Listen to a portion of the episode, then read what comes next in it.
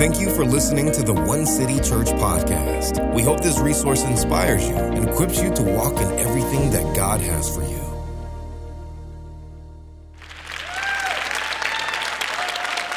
It's such an honor to be here. Can we just give it up for Pastor Randy and his wife? What an amazing leadership. You guys are so blessed. Come on, let's just give it up for them that they're willing to stand in, in God's heart and celebrate Black History Month. I am so honored to be here today. You guys look so good. How are you weathering all this crazy? Well, the snow's gone, praise God. Well, I am from Dallas, Texas, like your pastor said. I'm married to William Lawrence Ford III, and we have two beautiful baby boys. Well, they're not babies, they're eight and six, but to mama, they're always babies. I think I sent a picture, if you guys just want to put that up, of my family, if we have that. There's Benjamin and Samuel Ford, and we are just so excited for what God is doing. So I'm going to get into my message today because I really believe God has a word for this house. I want to welcome the online family, those watching online that are snuggled up. Go ahead and get a cup of coffee. It's going to be good today. But I believe the Lord has a word for this church uh, for such a time as this. There was a lot of warfare getting here, but now that I'm here, it was so worth it. Amen. So I'm going to pray and then we're going to get into uh, what I believe the Lord is saying. So, Holy Spirit, we just invite you. Can we just invite the Holy Spirit? Holy Spirit, we welcome you in this house. We thank you.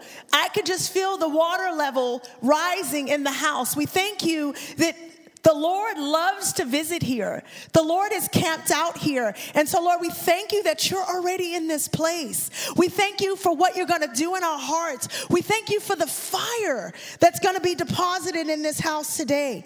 We thank you for the anointing that's resting in this house today. Like I said, I'm so excited to celebrate Black History Month with you, coming here from Dallas, Texas. I believe that you know, Hebrews 11, when I think about Black History Month, I think about Hebrews 11. You know, the great chapter of faith, all those who've gone before us. There are people that have paid a price for me to stand and speak to you today. So I honor those who've gone before me. I don't take it lightly. I don't spit in the faces of my forefathers. I thank God for those people, Dr. King and all those who labored during the civil rights movement, during the Jim Crow era, that I, as an African American woman, could stand in this house today. So I honor you, even those over the balcony of heaven cheering me on. You know, and so I just want to I just want to thank God for that. Before I get into my uh, message, because I believe I have a word, something the Lord visited me in the night with a dream about this house. And uh, but before I get into that, I just want to share my testimony because the Lord told me everywhere you go, I want you to share your story because in your story lies the glory of God. You see, because not everyone's born again that's going to be watching this.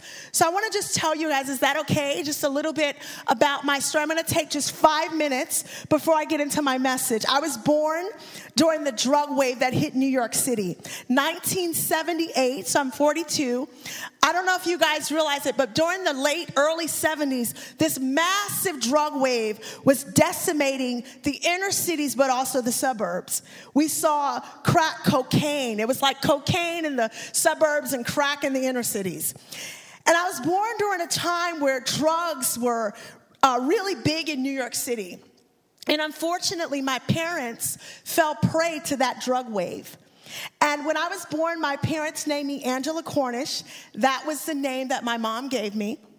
And then by the age of three years old, because of what crack did to my family, my uh, we were sent in the foster care system. We were sent down the stream. The reason why I call it a stream is because I believe right now in the foster care system, there are end time Moseses being sent down that stream of uncertainty. They don't know where they're going and they don't know, but God has a divine plan and a mandate for their lives. So I was sent down the stream. And uh, I was sent into my first foster home. I was first Angela Rock. I'm Angela Cornish. My first foster home was a family by the name of the Rock family. How many of you guys are familiar with Chris Rock? He's a very famous comedian in Hollywood.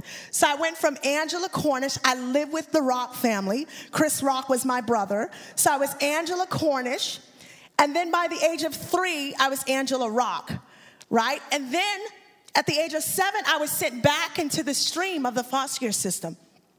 Talk about an identity crisis, right? All by the age three, I didn't just have my name changed once or twice, but three times. So Angela Cornish, Angela Rock, and then at the age of seven, my adopted mom, who's about to adopt me, comes to me and she says, Little girl, I'm gonna change your name. And I'm going, oh, not again, not again. She goes, but I'm gonna take you to court and I'm gonna legally change your name and I'm gonna name you de Havilland. Now, at the time, I was growing up in the boogie down Bronx. I'm like, de who, de what, de why? Please don't give me that name. Because I'm gonna go to school and the kids are gonna really tease me. But she said, I'm gonna take you to court and I'm gonna change your name. So we go through the court system. She changes my name.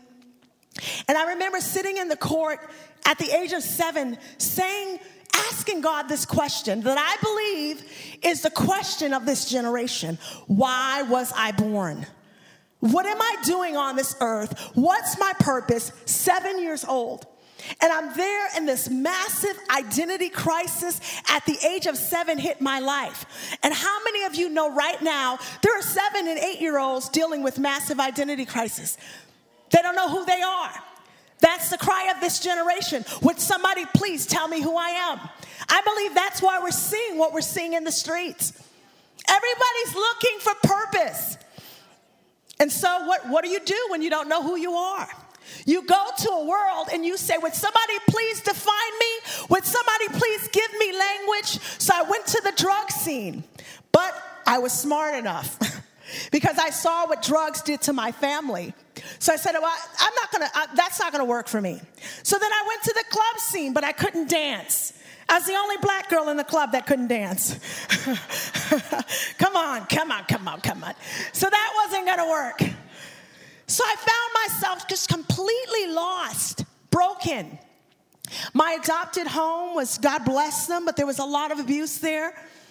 And so at the age of 17, I mean, I was just lost. I was sleeping on a park bench in New York City.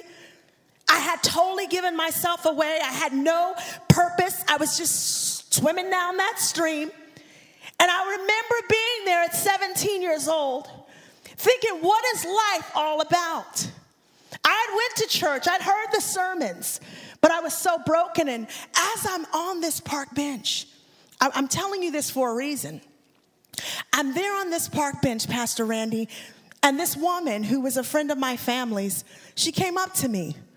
She was a praying mama. Come on, praying mamas are dangerous. Come on. And she said, What are you doing on this bench? This is like 1996. What are you doing here? Don't you know God has a purpose for your life? You're coming home with me. And I'm like, Oh my God, no because she was a Christian. And she was glowing like an angel, and I was drunk out of my mind. And I'm like, I don't want to go home with this crazy lady, but I was, a, you know, I was attracted to the light like, like a bee to honey. Are people attracted to your light, Beaumont Church? So she takes me home, and I'm like, I don't want to be here. But the love of God was so strong, and the presence of God was so strong that it overtook my life. Come on, Hakaraba Shaba. and, and, and she's playing Ron Kenoly. You guys remember Ron Kenoly? Back in the day, how many old saints do we have in here? She's playing Ron Kenoly and she's singing, and oil is all over her walls. And at the time, I'm like, what's up with the oil? Because every good intercessor needs a, at least some kind of oil on their walls. Nowadays we have, what do we have? Coconut oil, organic oil. She was taking Crisco, praying for the kids in the street. Devil, I bind you. I break your power. She's walking around speaking in tongues. And she said, I'm going to take you to revival. What is revival? I'm just a girl on the bench in New York. And she drags me to every church service. Come out. And I'm sitting in the back. I don't want to be here the love of God was so strong. And at the age of 17 years old, I went to a revival meeting called the Toronto Blessing. You guys know about the Toronto Blessing? And the Holy Spirit was moving so strong in that movement. And I remember the power of God sweeping over me. And I was just attracted to his love and overtaken by his love. And I gave my life to Jesus. You see, revival is what this generation needs. They don't need good, cute little sermons, they need to see the raw fire of the Holy Ghost. And suddenly, this little crack baby who didn't know if she was coming or going began to uh, uh, encounter this man, this one with burning eyes of fire. And I gave my life to the Lord, or He took my life. we say we gave our life to the Lord, but I think the Lord takes our life.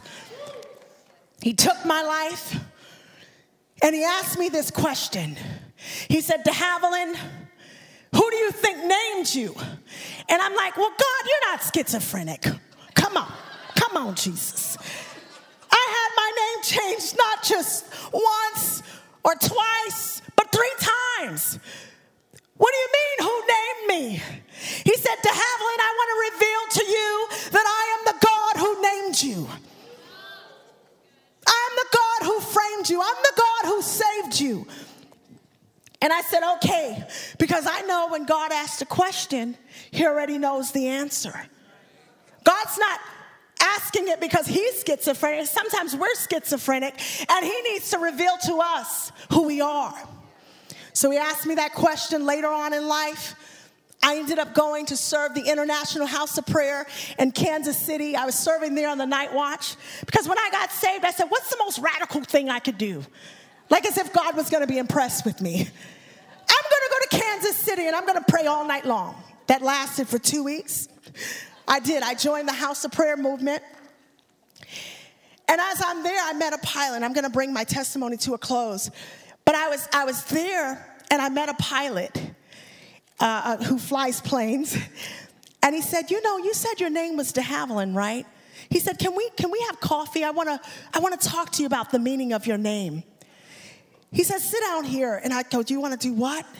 He said, During World War II, during the war, there was these planes that were built called the de Havilland bomber planes.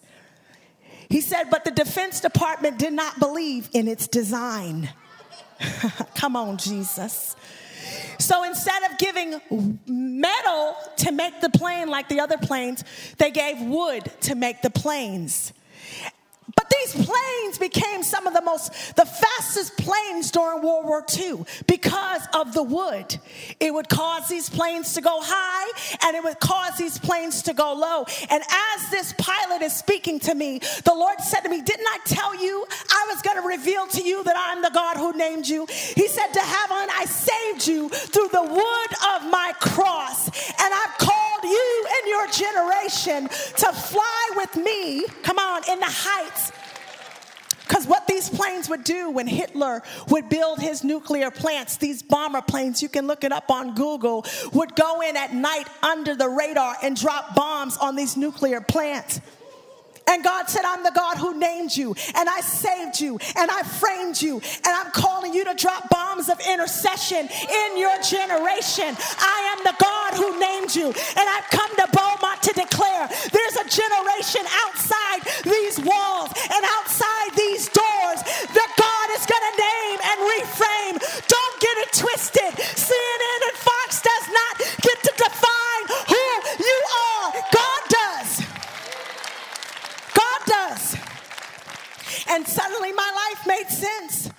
And suddenly I begin to live with this one question in mind, with this one thing in mind God, I'll live eternally for you, wholeheartedly for you. I'll burn until you return. So that's my testimony. I didn't come out of the womb speaking in tongues. God had to find me when I wasn't looking for Him. That's how I was able to go to a place like Toronto. I was the only African American person that I saw in the building. I mean, they had tons of Africans and all that good stuff. But I was able to be able to be with people that didn't look like me because the power of the Holy Spirit melted my heart. And when the power of the Holy Spirit gets a hold of your heart, there's no room for biases and racism and prejudices and all these other schisms. The power of God, and suddenly I didn't care who I was worshiping with and what they looked like. I remember Heidi Baker giving an altar call. And all these Chinese people are running to the altar, and I'm running with the Chinese people.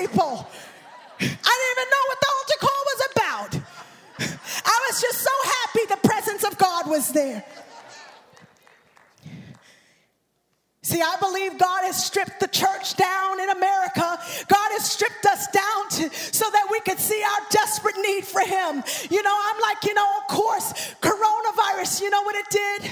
Social distancing, all it did was reveal the social distancing in our hearts.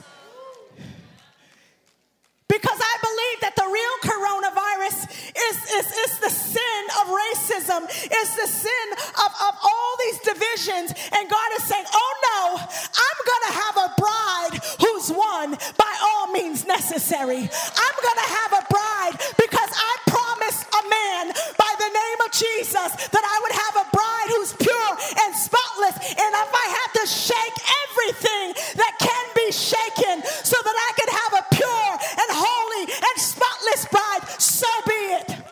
Come what may. God will have a bride because he promised his son he would. And God never goes back on his promises. And I believe that this church is so critical for this next move of God. Do you guys want to know the vision that the, the encounter I had about this house? How many of you want to hear it? By show of hands. When they first called me to come, I was getting over Rona Rona. I hate Rona Rona. Oh, Jesus. I was getting over, I even call her Rona Rona. She has a name. We don't like Rona. Coronavirus. And uh, a month, you know, I got over everything, but just, and I'm going, God, you know, um, do you want me to go? What do you want me to do? And I was laying in bed. I was fall, I was dozing off. I asked that question in the morning, but I was dozing off. And I was dozing off, and I had a vision. And suddenly, in this vision, I'm sitting with the elders, a council of elders from the Beaumont Church in Texas. I'm going, I don't even know if they have a council of elders. but I'm sitting and I'm hearing a conversation, and the elders are saying, Here's what they're saying in this, because I woke up and wrote it down. They're having this conversation of how they could sell everything like in the early church in Acts and give everything to the apostle at the apostles' feet so that the kingdom of God could come to Beaumont. And they're even arguing who would give the most and who could sell the most. And they're passionate about giving of themselves. And it's this, this, this, this, this radical fellowship of love amongst the elders here. So I, I woke up, I said, Oh God, what are you saying? And God says, I'm highlighting the elders because revival is going to break loose on the elders of Beaumont. How many elders do we have in this house? Oh gosh, the Lord is seeing your faithfulness. So they're having this conversation. And I'm saying, Lord, what conversation is that? And God took me, I'm going to find it here to Acts. I'm not going to read that yet.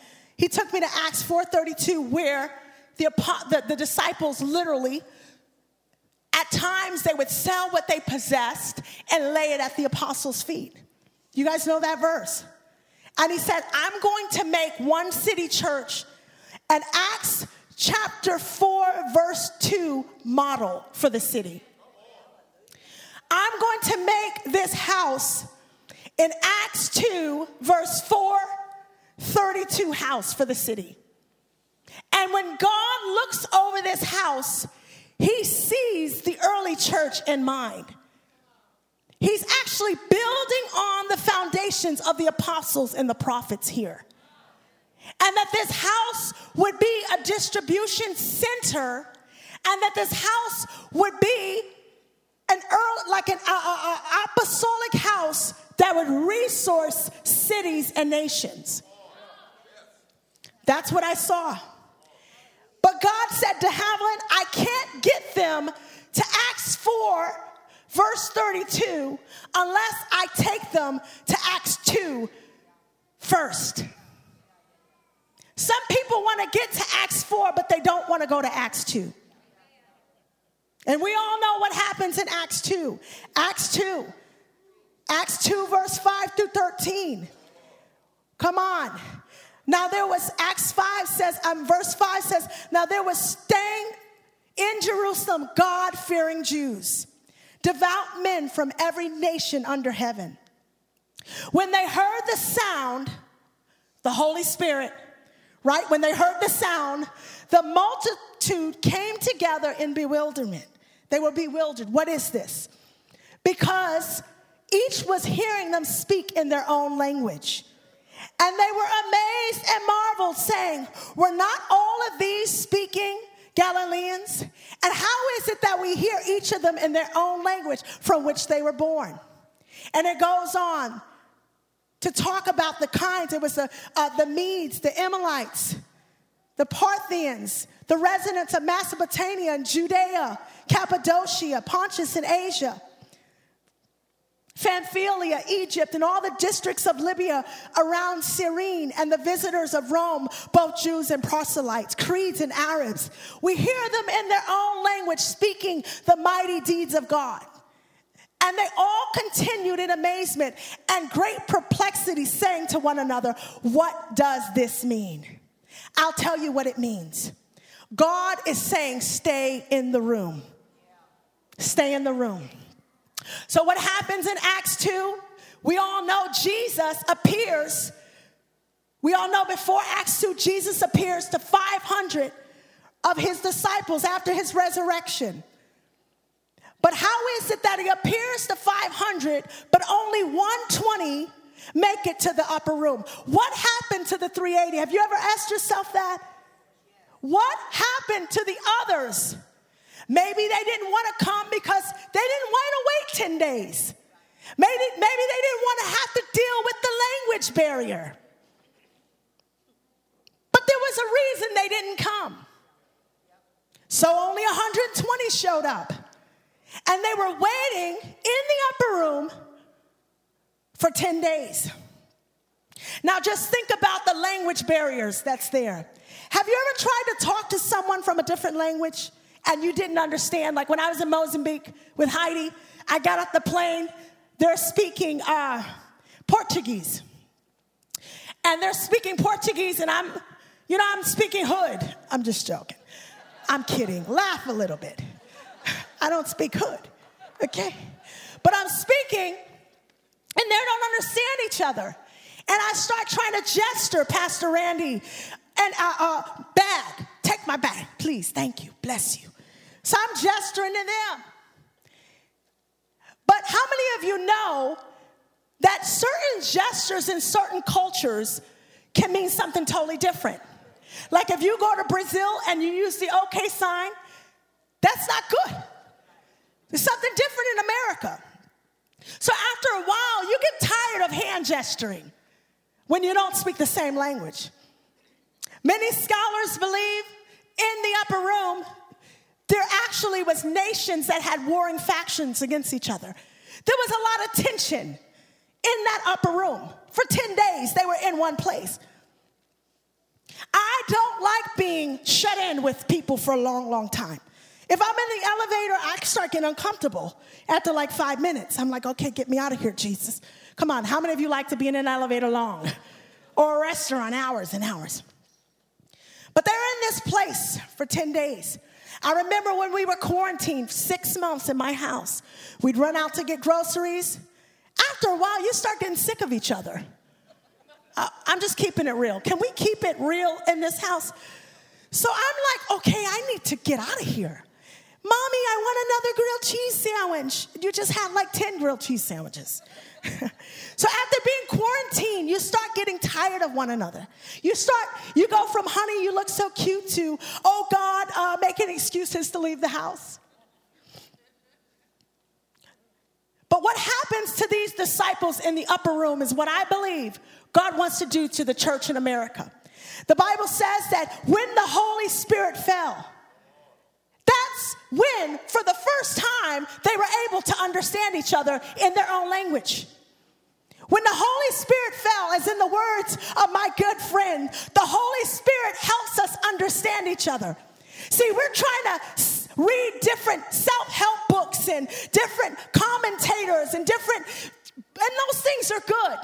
But the Holy Spirit brings understanding. The Holy Spirit brings oneness. The Holy Spirit draws us into one mind, one heart, one body, one bride. Maybe we've had our minds on the wrong thing.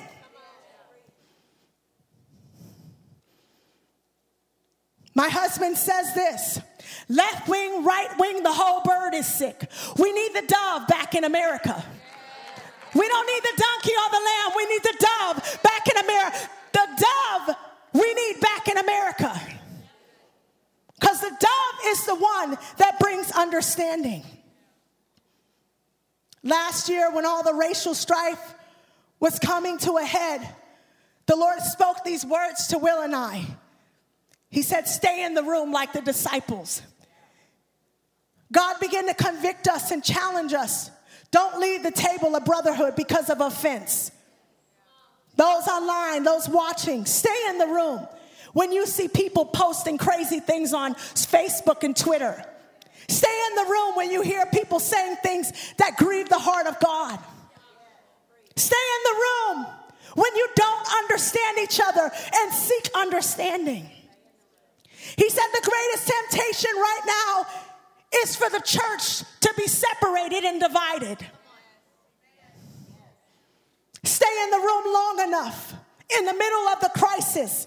Because for those who be willing to stay in the room, you will get the breakthrough. You will see the end time move of God.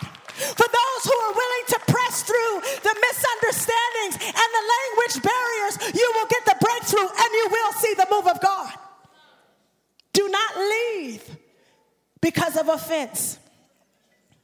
Do you know the offense is like a trap, a scandalon, a trap that's set to keep us trapped in this place and we can't find our way out.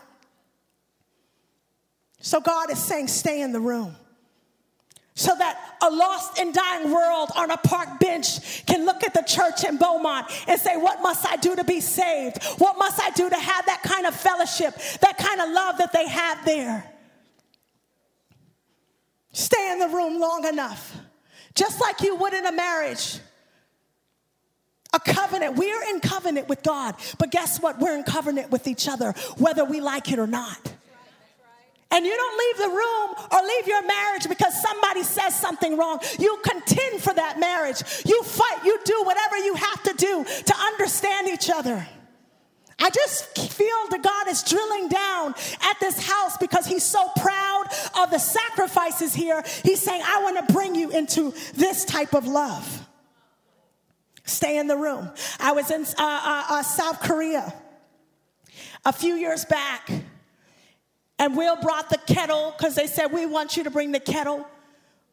We believe the wall between North and South will come down and the walls of division will break, and we want the kettle to be a representation in South, South Korea.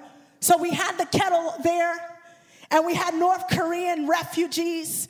And we had South Koreans, and they were weeping and sobbing, saying, God, those who prayed underneath these kettles, the same freedom you brought, would you bring to South in North Korea? And I remember asking the apostle in Egypt who was leading this meeting, because he had Syrians, Jews, Arabs, all these nations at his gathering called the gathering. I said, Apostle, his name is David Demian. How do you gather all these nations that should be warring against each other? How do you get them to love each other? How do you get them to stay in the room? And he said to Havilland, Because I don't focus on unity. He said, I focus on John 17 oneness. I don't pray just for unity alone. I pray that God would make us one. Because anyone can be unified. Muslims are unified. But the difference is the cross of Jesus Christ makes us one. We've been focusing on unify, unify, unity. Well, how many of you know there's a false unity movement coming and it's already here? And we'll unify every way outside of Jesus. And we'll keep his name off of everything. And this false unity movement will try to lead the nation in deception. But if the church is not unified in oneness, they won't know the difference. Do, do, you understand what I'm trying to say? What I'm saying is we need unity. But more than unity, we need the oneness of Jesus. We need the oneness of Jesus. We need to keep preaching. We need to keep the cross at the center of our unifying. We need to keep Christ at the center because you know what Satan hates? Satan doesn't mind us unifying, but keep Jesus in there and that's when he rages. So the war we're seeing is the war against Christ. So Pastor Demian said to Havilland, what God wants to do in America is He wants to make them one. In John 17, Jesus said, I pray, Father, that they would be one just as you and I are one. It's that kind of oneness that breaks the back of racism. It's that kind of oneness that breaks the back of every schism, the oneness of the Lamb of God. And if we could restore the preaching of the cross back to the church in America, and if we could begin to preach Christ and Him crucified. Now, I know some people say, gospel? during slavery. And God is going to heal that wound in America because it's very real. And that's why people don't want to go to church anymore. But I believe that Jesus is going to pull this thing off. Does this make sense? Do you guys with me? So he's going to bring about a oneness.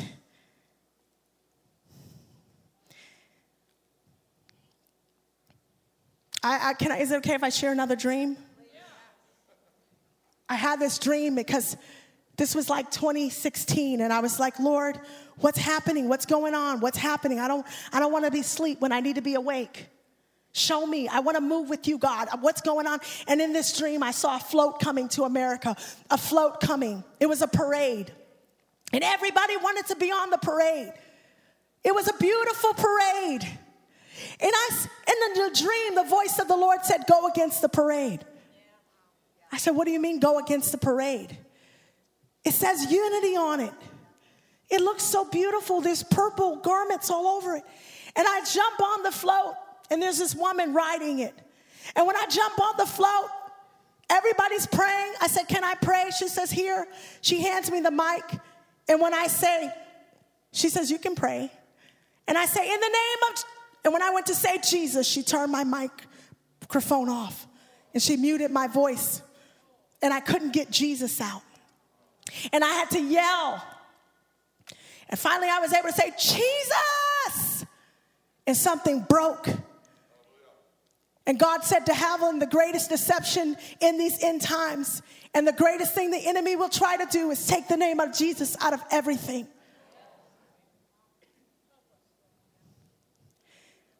And he said, But if you will stay focused on me, I will break through the deception. Amen. So I'm saying that to say, guys, God wants this oneness reality in his house that the, the world is going to say, What must I do to be saved? To have that kind of love and that kind of fellowship. God is looking for a place called there. God is looking for a place in a people. He's going to do this. He knows we're weak. He knows we're broken. He knows we're not capable.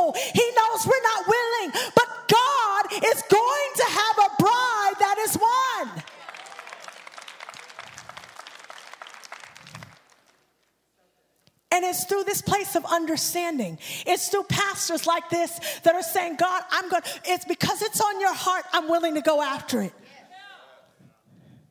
It's people that make room for God and make that are willing to make a place for him and have the difficult conversations that are going to get the breakthrough. So praise God for that. We're going to stay in the room. Are we do we want to stay in the room? Online house, online family, are we willing to stay in the room? Don't leave because you're offended. God told us to Havilland, don't leave the church because a church hurt. Everybody's mad now. You ask someone, what are you mad about? I don't know. I'm just mad. You, I just, I just, I'm offended. Well, what are you offended about? I don't know why I'm offended.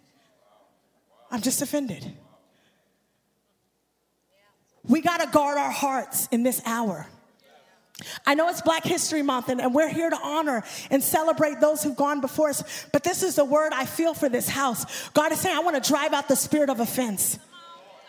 Because I'm trying to get you to a place that's way bigger than you. I'm trying to bring an end time harvest that's way bigger than you. Do you know right now the fastest growing movement in the world of revival is happening in the Middle East in the underground church in Iran?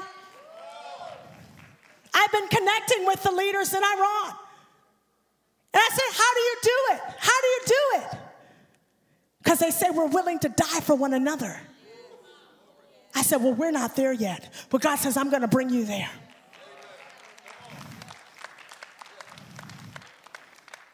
God's going to do this in this end time harvest of souls. Because the world desperately needs a church on fire. And with all the polarization and all the divisions that we're seeing, it's, so, it's a whole nother level. It's a whole nother level. It's a whole nother level. It's not, I don't think we've been this way before. But the good news is revival. We are on the heels of a move of God.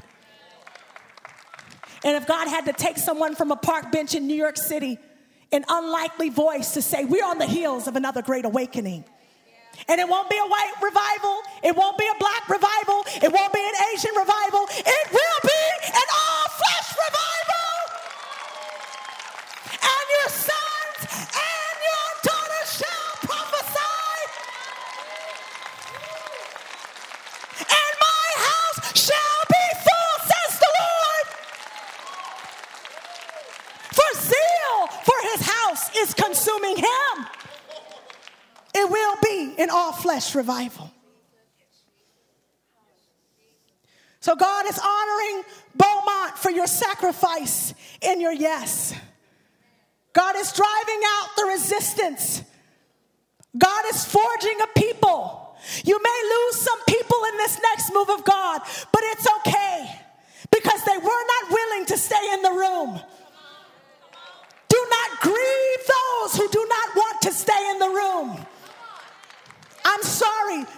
the word of the Lord. God loves them, but God will not wrestle against our will. He's giving us an invitation. He's giving us an invitation in these last days. And he'll bypass the Western church to bring this thing about. I'm telling you, I feel the fear of the Lord today. So, for the elders here, God said, You will be a selfless church. There will be a miracle, unusual anointing on the elders. Acts 4:32 says all the believers were in one heart and in one mind. No one claimed that any possessions was their own, but they shared everything they had. With great power the apostles continued to testify of the resurrection of the Lord Jesus and the grace was so powerfully at working them that all of them no one had need of anything. At times they would sell their houses and they sold their land and they laid it at the apostles' feet. And it was distributed, distributed to anyone who had need. One commentary, when he was talking about Acts 4, he said this unity was so wonderful and it was so evident of God's work, God's spirit among them, that they regarded people more than things. This unity was, is not just conformity. Everybody was not just alike. They had their differences, but there was beauty in their differences. Can I tell you, God, the body of Christ is like 31 flavors of ice cream. There's beauty in our differences. And if we could break through and stay at the table and learn to get over ourselves, we'll begin to see Jesus.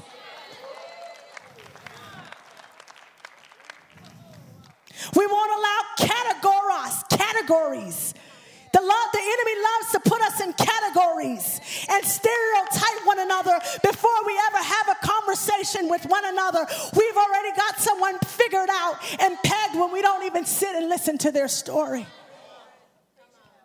God is breaking the categories and He's forcing us to the table of brotherhood. I have a dream. The Lord has the dream that we would be one. So he says that their unity, they sold everything. The conversation I had with the elders, I don't know, I think I'm past my time. I'll, I'll wrap it up. I didn't realize that. I'm so sorry. The conversation that I saw with the elders when I was falling asleep what must I do? How can I sell everything? I want to pray for the elders in this house. Because I believe that your finances and the giving, I saw you guys giving so radically to this next move of God. Can I just ask the elders just to stand really quick if that's okay? I didn't know he was going to pray for the elders this morning. But there's a bond between the, the leadership here that will not be broken when people are aborting churches and, and, and, and, and, and leaving houses, this unity will be like solid glue. And what you do will affect the rest of the congregation. So I just want to pray, and then we'll pray for everyone and we'll close out. Uh, uh, elders, can you just lift your hands? I pray that God would bind you together with cords of love that cannot easily be broken. I pray for the spirit of wisdom and revelation and the knowledge of God to rest on the elders in this house. I pray that as you begin to strategize of how to see this city uh, uh, uh, reformed, God is going to give you the downloads. There will be an apostolic anointing on the elders of this house. And you will lead like mothers and fathers, like Elijah to Elishas. And I hear the Lord saying, because of this, there will be a youth revival in this house. There will be a youth revival in this house. Do not be discouraged about the response of the young people. They will be marked by an unusual move of the Spirit, says God. Young man up there, the Spirit of God is going to fall on your life and going to begin to find you in ways that you never knew. Young people, raise your hand. Any young under under 20 years old? I want to pray for you sitting in your seats. If you don't have to raise your hand, but I pray the fire of the Holy Spirit to fall on the youth in this house. I pray the fire of the Holy Spirit to fall on those watching online. Even those who've been affected by coronavirus, those who've been affected by the storm, if they could see through it all, I pray that a spirit of burning would touch you in your room. I see miracles breaking out online. I believe God is saying He's going to bring restoration where there has been loss. And we will just press in to this Acts 2 reality we will see an Acts 4 outpouring in this. We will see an Acts 2 and an outpour, out, outpouring of the Holy Spirit.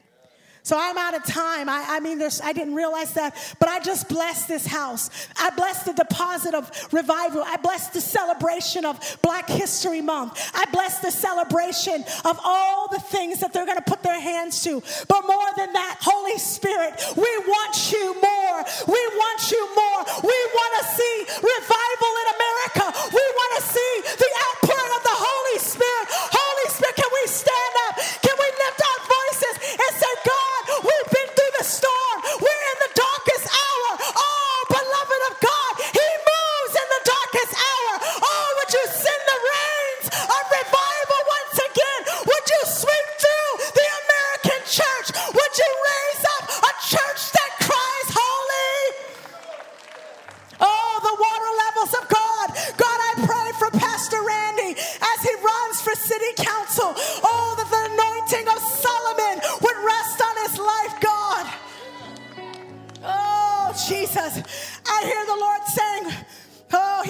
give you five cities. This is for you, Pastor Randy. I don't know what this means, but I hear it won't just be one city, there'll be cities. Cities, you'll impact cities and nations and the seeds that have went into the ground 30, I don't know how many years ago, are going to sprout. You will see it in your lifetime. You will see it through your grandchildren. You will see what he promised you. He, you will see the move of God. God says, I'm giving you eye salve in 2021 to see what I'm doing. And I see leaders that are atheists, non believers that hate God being touched by your father heart, being touched by your stewardship. And I believe that that anointing, like that rested on Paul the apostle, is going to rest on you in this next wave. God says, don't say it's 2021. He's saying it's a next wave. And so I bless you and, and your wife. I feel like she's she's pregnant with books. She's she's pregnant with with with with mentorship. She's pregnant with all these things in her womb. And I believe that Beaumont will give birth to this baby. So, Father, we thank you for the wind, for the rain, for the fire. As we leave today, put a groan in us that there's got to be more. Shake us out of lethargy. Shake me out of apathy, God. Shake me out of complacency, God. Put that cry of Finney and Seymour, where he would put his face in a box crate and he would cry out for more. You know we're tired, but in your weakness, you said you'd make us strong in our weakness. Anybody in who's felt weak, you felt like giving up, wave at me. You just have been so exhausted.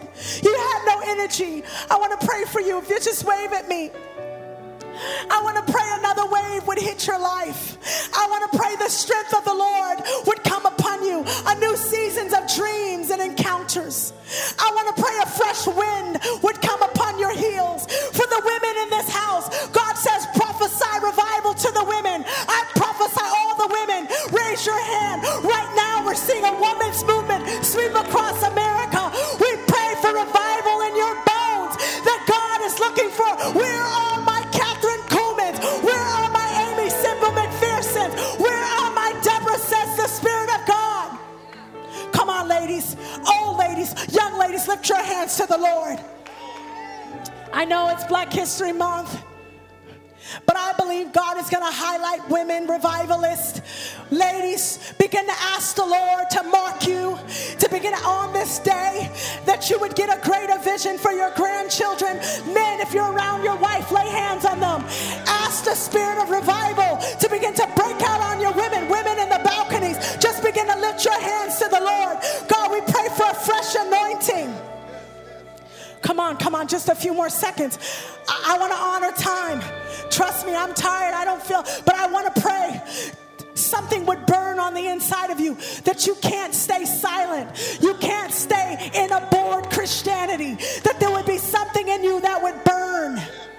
Father, we pray right now this woman right here, the Spirit of God is going to rest on you in a new way. I see just a, a, breakthrough coming for you.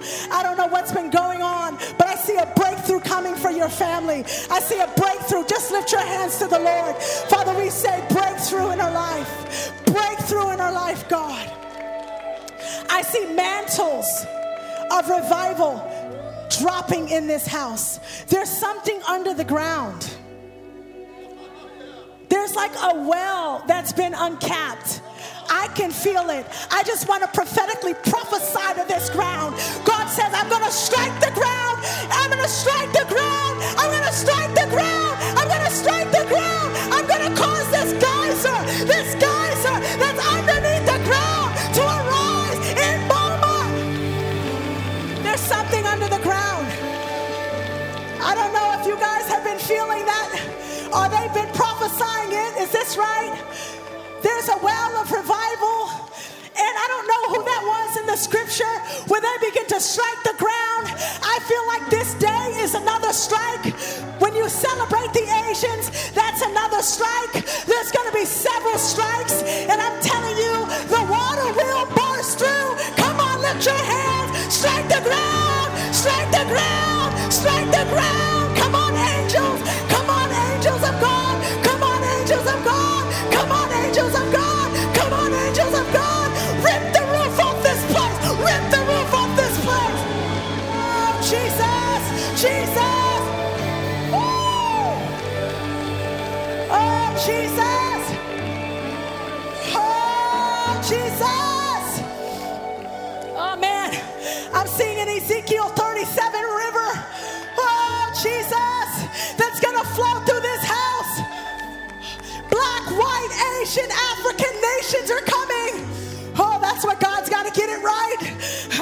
Show up.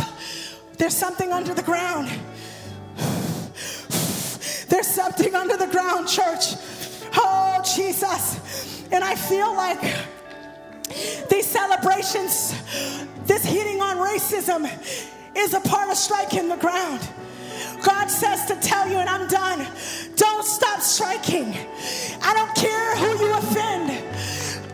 Stop striking until it's burned away with the fire of God. Don't stop striking. Charmaine, don't stop striking. One city movement, don't stop striking, says the Lord.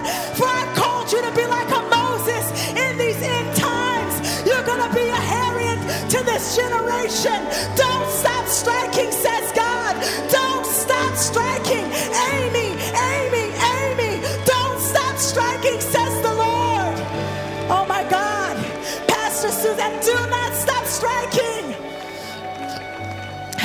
Want to strike the ground in 2021? We've been through hell this year, but don't you think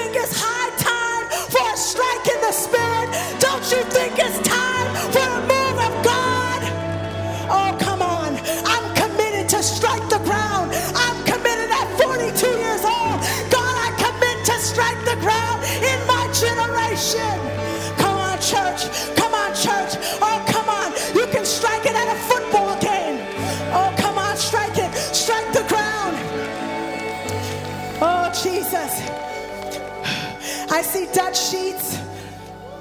I see Dutch. I feel like there's going to be a greater covenant with different leaders coming.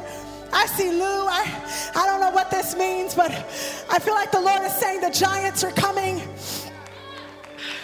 because they're going to help push this baby out. God is just going to push it.